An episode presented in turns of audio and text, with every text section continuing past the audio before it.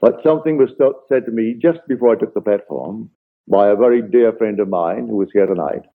Although he will admit to me and to everyone in the world he is 101% American, but he cannot deny the fact that he has 101% of the Irish background in him too.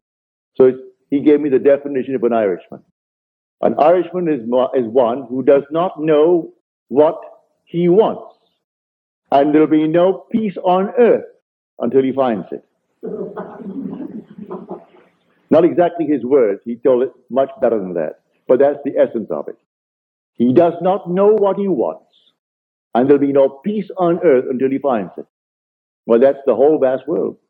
Asking, what do you want? He doesn't really know what he wants because what everyone wants is to find the Father. And you can't find the Father without the Son.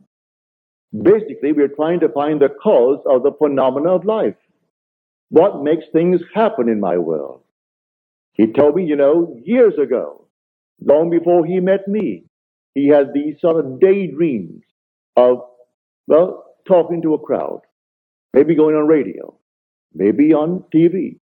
Here out of the blue, someone came into his restaurant in Ojai and offered him a series of lectures here in New Mexico, possibly send him into Arizona. She can arrange other things for him. And the whole thing is done.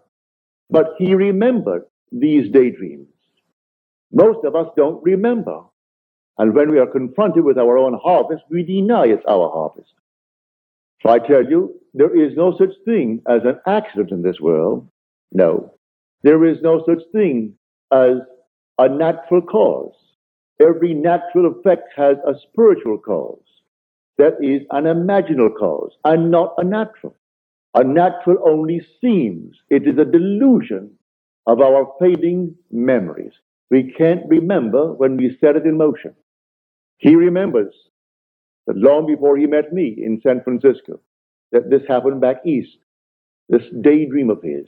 And now, suddenly, out of the nowhere, a seeming stranger comes into his world, listening to him in his restaurant, carried away with what he had to say, the way he said it, is moved to arrange this thing for him.